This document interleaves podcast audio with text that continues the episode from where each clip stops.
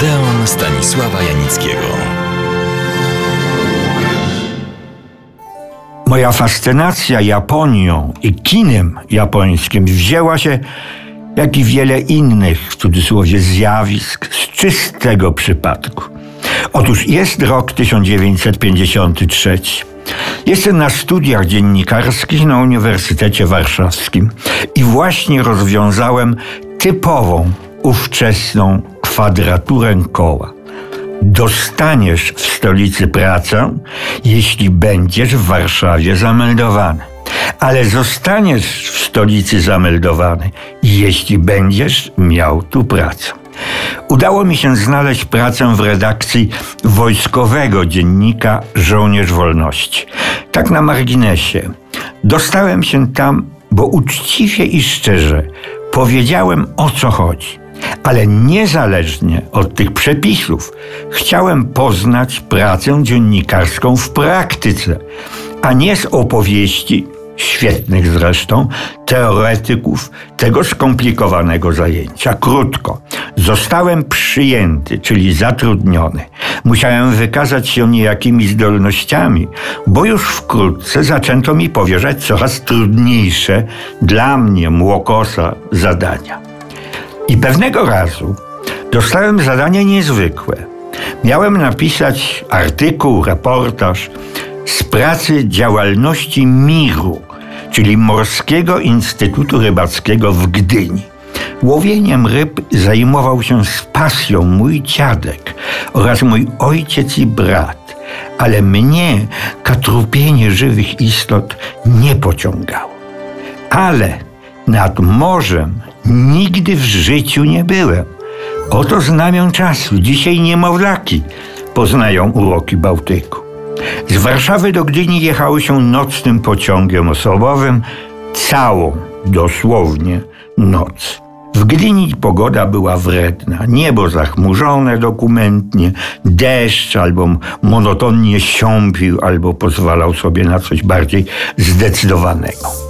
W Mirze przyjęty zostałem życzliwie, co więcej, z radością bo właśnie w ich kutrze zamontowano nowy silnik i przeprowadzone teraz zostaną próby owego nowego silnika. Jeśli chciałbym w tych próbach wziąć udział, serdecznie zapraszają. Jak mogłem odmówić? Ale to, co przeżyłem, stop, cała naprzód i temu podobne, nie opiszą. Ale reportaż został w redakcji dobrze oceniony. Miałem kilka godzin przed odjazdem znowu nocnego pociągu osobowego z Gdyni do Warszawy. Pamiętałem o opowieściach mojego ojca. Był wtedy jednym z dyrektorów handlowych skądinąd znanej firmy Standard Oil, w której pracował. I w wolnym mieście Gdańsk często bywał. Chciałem to niezwykłe miasto zobaczyć. Pojechałem więc z Gdyni do Gdańska rumowisko. Ale długi targ z frontu był już odbudowany. Piękny, ale tylko od frontu. I od frontu zauważyłem kino. Nazywało się wtedy Leningrad. Miałem chyba trzy godziny do odjazdu pociągu. W kasie uprzejma pani poinformowała mnie, że niestety w dużej sali film już od godziny jest wyświetlany ale w górnej, kameralnej sali właśnie się zaczyna, więc gdybym chciał, chciałem. Miejsc siedzących już nie było. Gdzie te czas?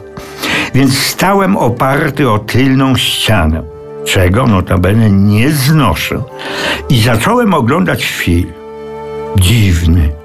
Inni ludzie, inna dekoracja, kostiumy, sposób mówienia i zachowania egzotyka, której nie znałem, fascynująca. Kiedy projekcja się skończyła, wychodziłem oszołomiony, zagubiony, ale zafascynowany. Kiedy wróciłem do Warszawy, zacząłem szperać, gdzie mógłbym coś na temat tego filmu i tej kinematografii znaleźć. I jak się bardzo chce, to się znajdzie. W czasie pobytu w Pradze znalazłem książeczkę azijski film Jana Sołkopa, Praha, wydawnictwo Orbis. Japońska filmowa tworba Podruche swetowe walce 1945-56. Odnalazłem ten film, który wtedy oglądałem. To są ukrzyżowani kochankowie Chikamatsu Monogatari, reżyserii klasyka filmu japońskiego Kenji Mizoguchiego.